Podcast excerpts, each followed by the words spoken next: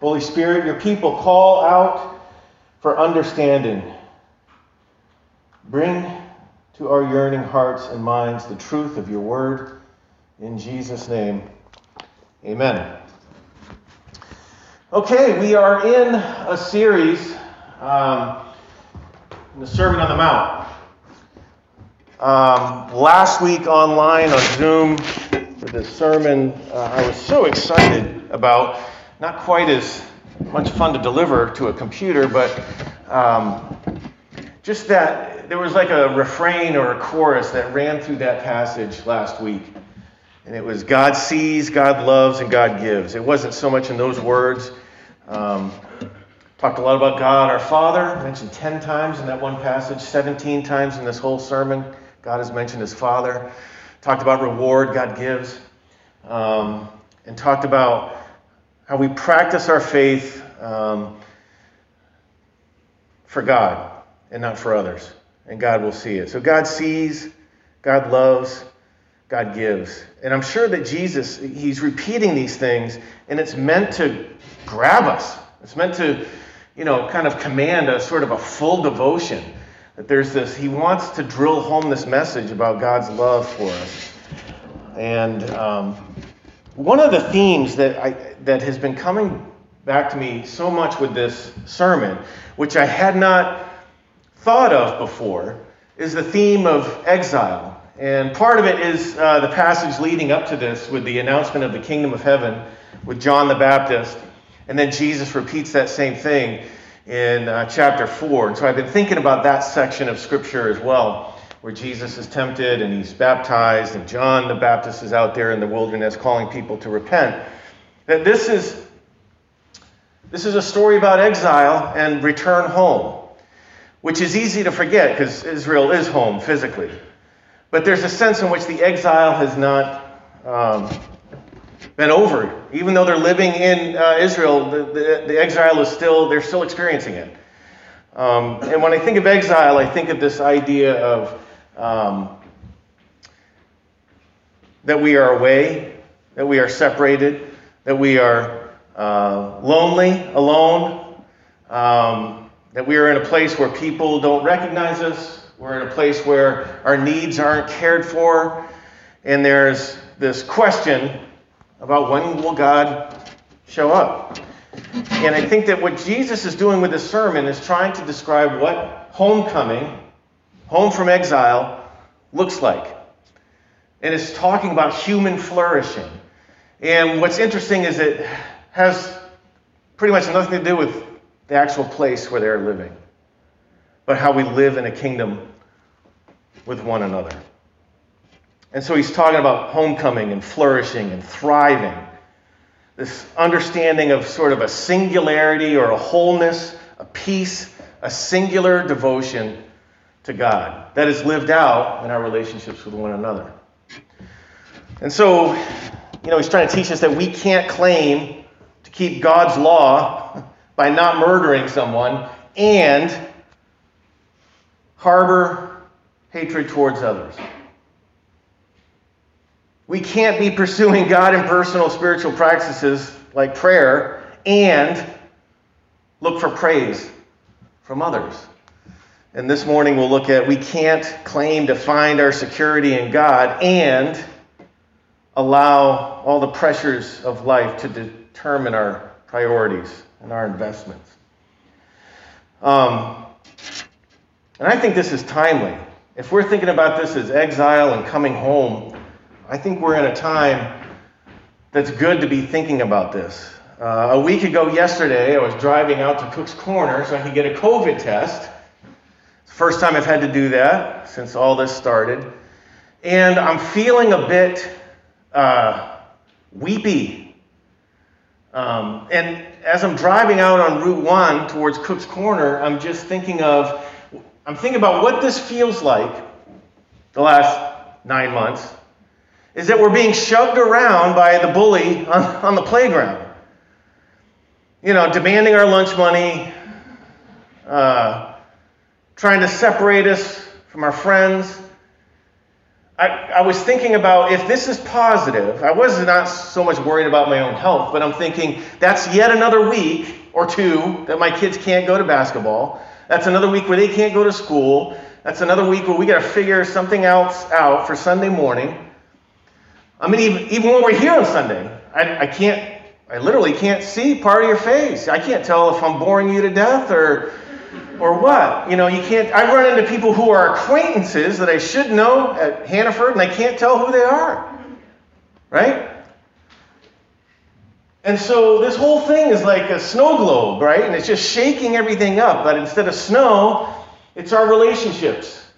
It's our routines. It's our understanding of things. And it's not all bad. I've said that over and over. You know, this, there's, it's an opportunity because we've gotten into some ruts. And when we talk about going back to normal, I know what people mean. They don't, you know, I think what they mean is that we can be in here with as many people as we can get in here without face masks, okay? But as far as the relationships that are being shaken up by this pandemic and all of that, I, I, I feel like I don't want to go back because when Graham walks in this morning and I'm asking him, How are you? I feel like I'm actually asking him, How are you doing? And when someone is asking me that, I feel like we're in a time where I'm actually being asked. I don't want to leave that after this. I think that should remain. So it's a moving forward. And there's lots of opportunity. But it feels like we're being pushed around and shoved around, and it doesn't always feel good. The racism class has been like that with our understanding of economics and politics. It's been hard. It's been hard, but it's very rewarding.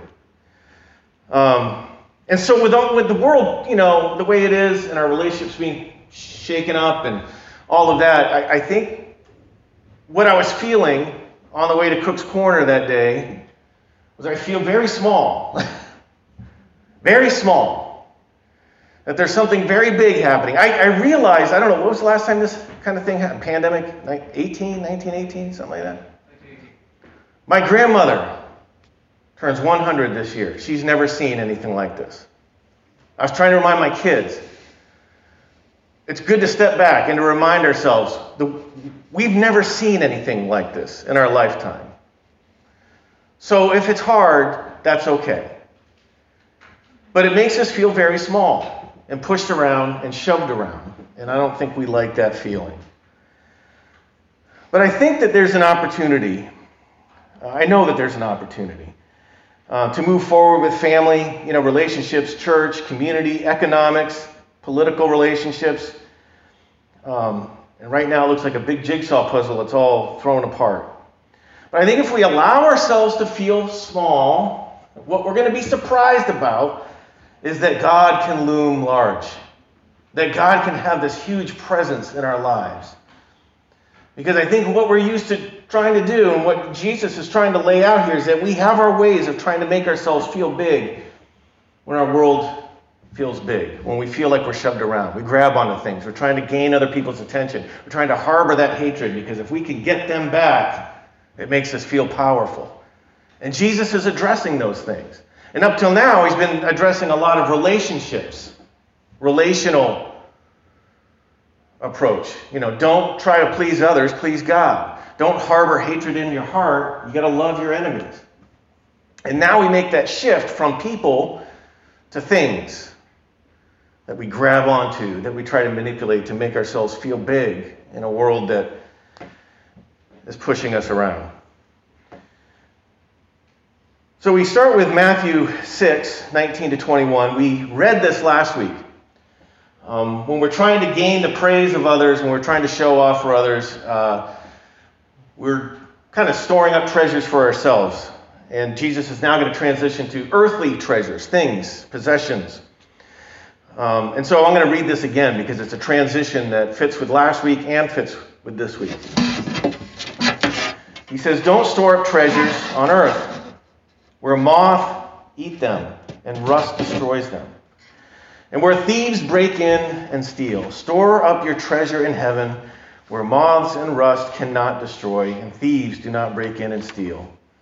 Wherever your treasure is, there the desires of your hearts will also be. The desires of your heart. And so he's talking about treasures and what we treasure. And the reason he's mentioning this is because we do treasure things that aren't going to help us. We do that. We all do that. That's why he's bringing it up. So we have this new section of the sermon which turns from uh, reward of human praise and recognition and explores how the goods of the material world and our anxiety about those things relate to flourishing and greater righteousness. He talked earlier on about greater righteousness. Have greater righteousness than all these religious people that you're familiar with seeing. What they're doing looks like what a return home for Israel would look like. And what I'm telling you is it's that's not it. And so he's redefining not only what return from exile looks like, but what exile is. And for a lot of us, if we are honest, we realize we've been living in exile and didn't know it. And I think a lot of that was happening before all this happened last year. We were probably living in exile in ways that we didn't know. Um,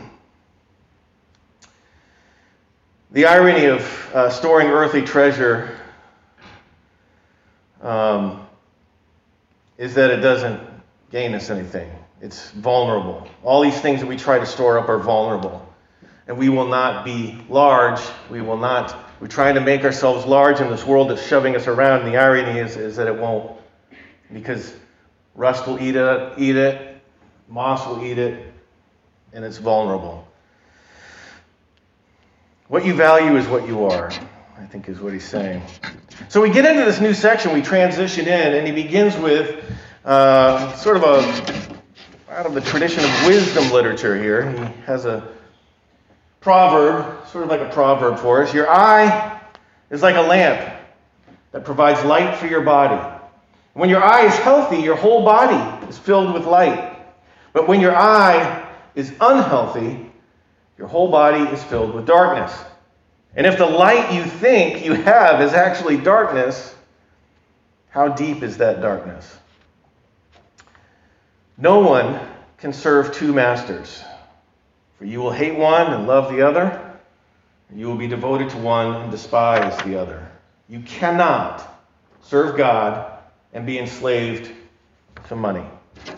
So he has this proverbial statement and he talks about the eye being a window. And I think a lot of times we can get into debating things that are sort of adventures in missing the point. And we wonder, is he saying that in us is, uh, you know, casting darkness into our world, or is what we look at in the world casting darkness on the inside?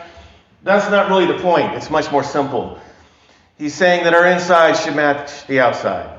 The use of the eye in that world is like a window between the inside and outside, and they need to match.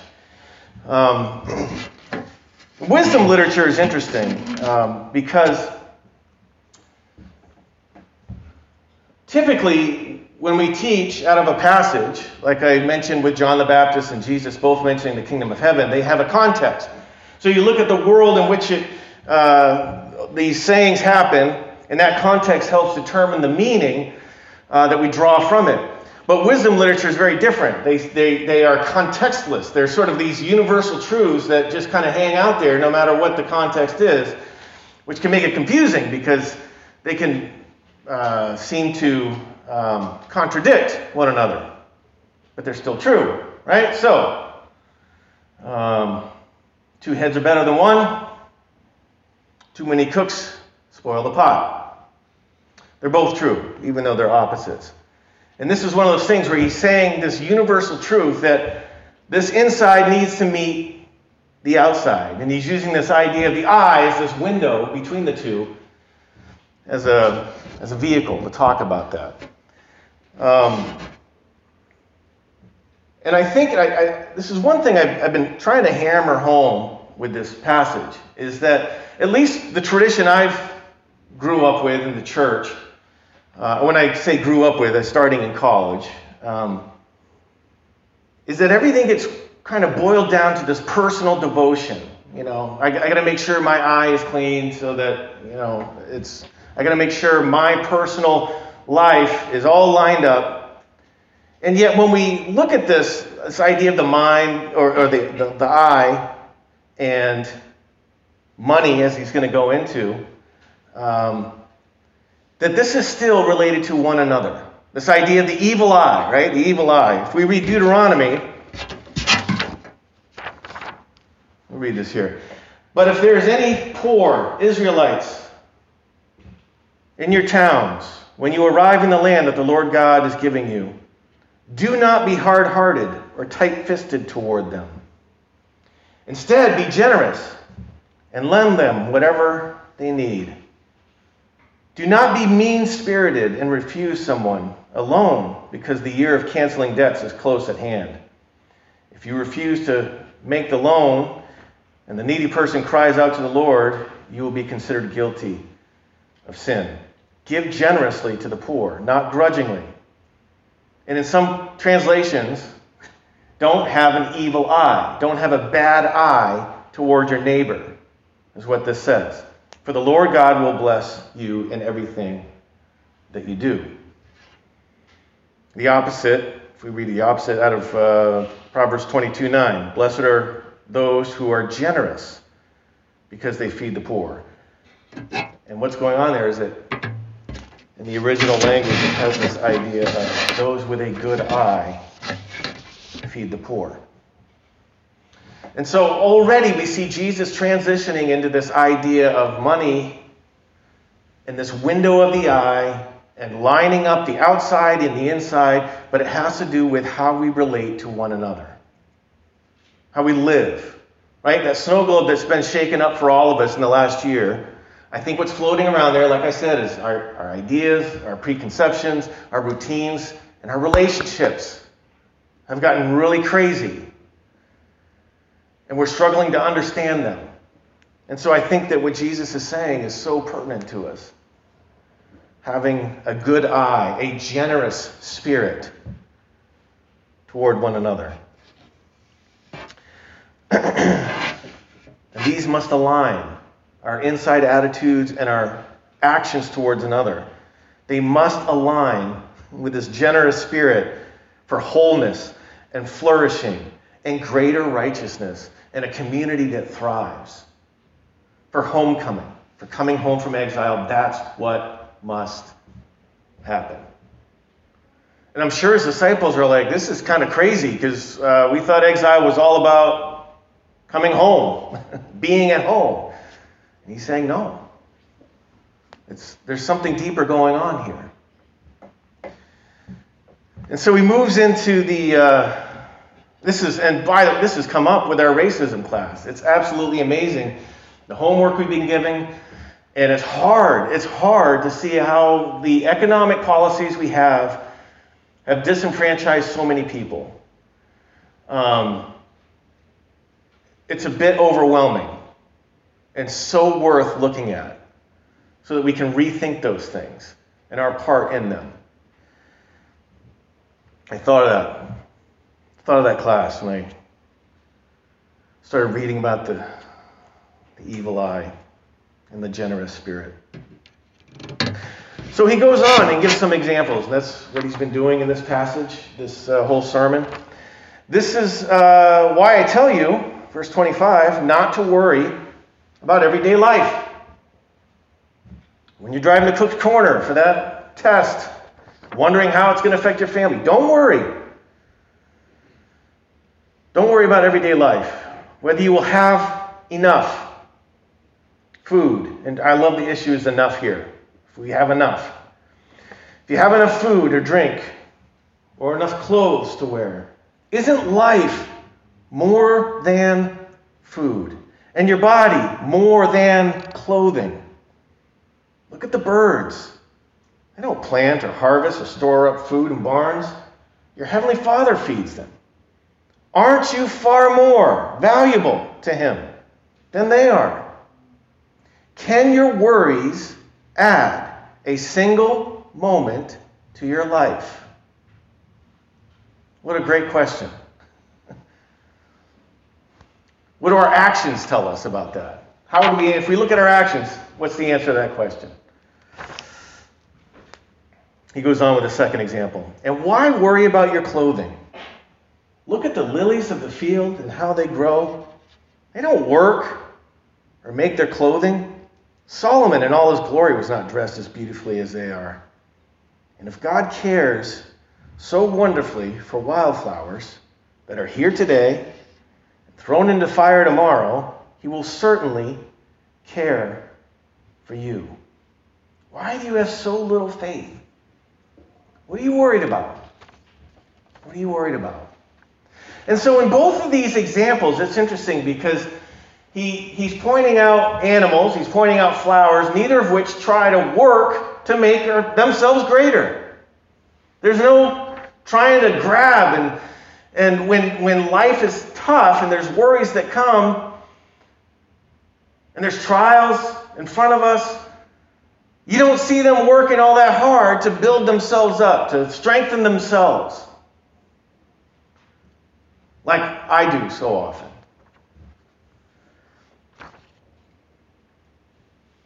When we feel like we're shoved around on the playground, that's what we want to do. It's this impulse self preservation and fear, like that song talked about fear and anxiety. and he sums it up. He says, So don't worry about these things. Saying, What will we eat? What will we drink? What will we wear? These things dominate the thoughts of unbelievers. This is the way of the world. This is, this is what happens all around us. And what I'm talking about is homecoming, the kingdom of heaven. It is at hand. Something new is happening here.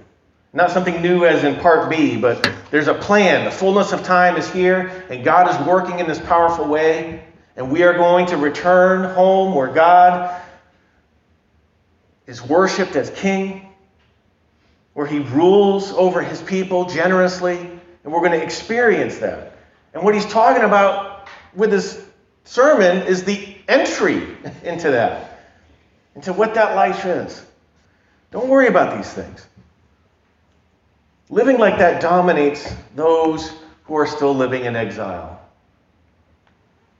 Your Heavenly Father already knows all your needs. Seek the kingdom of God above all else. Live righteously and He will give you everything you need. So don't worry about tomorrow. Tomorrow will bring its own worries. Today's trouble is enough for today. Real feel good end to that sermon.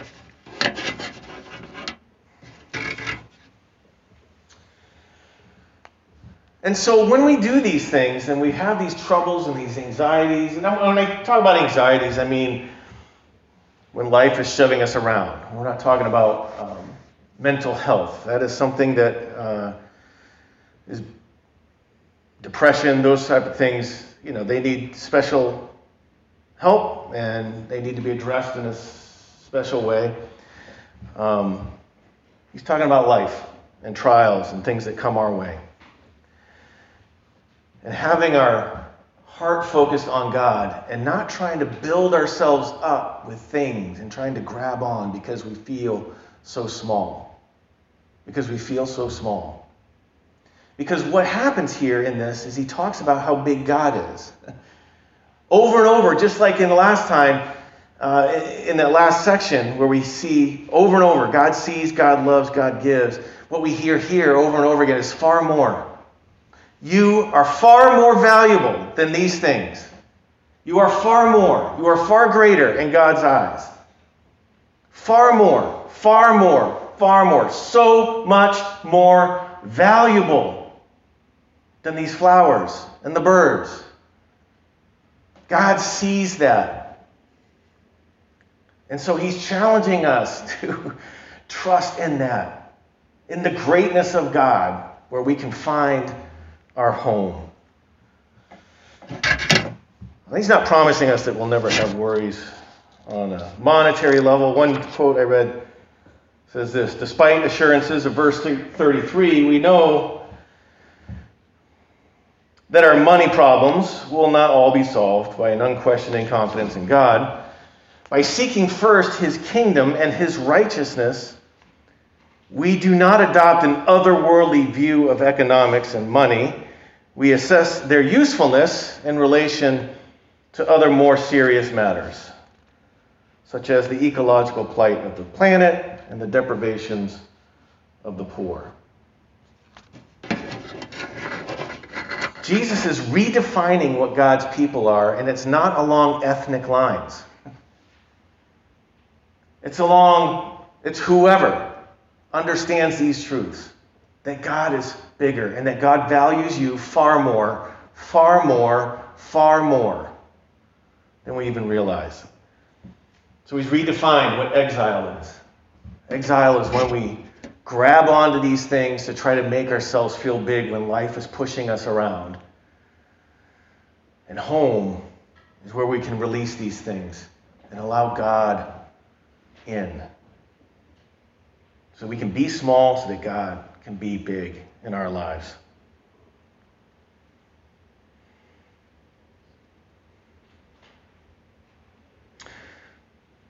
Okay. That's all I have to say about that. Let's. Uh, I want to sing some more. If we could uh, come on up and and sing. I would love to do that song again if you guys feel up for it. Think we have time. Do you want us to do the two? Yeah, we got time. We got time for three. Yeah. God. Uh,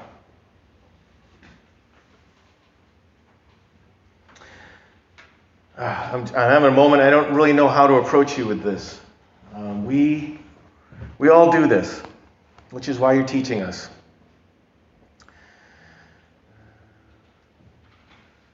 We do things to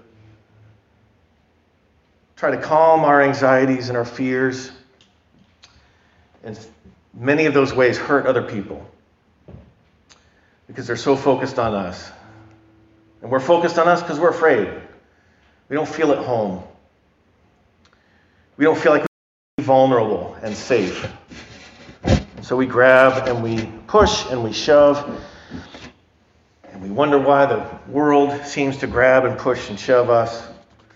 And you call us into a new way of being in this world that is marked by love for others, a generous spirit towards others, and a trust that you value us as much as you say you do. May we have faith to believe that truth. I ask in Jesus' name.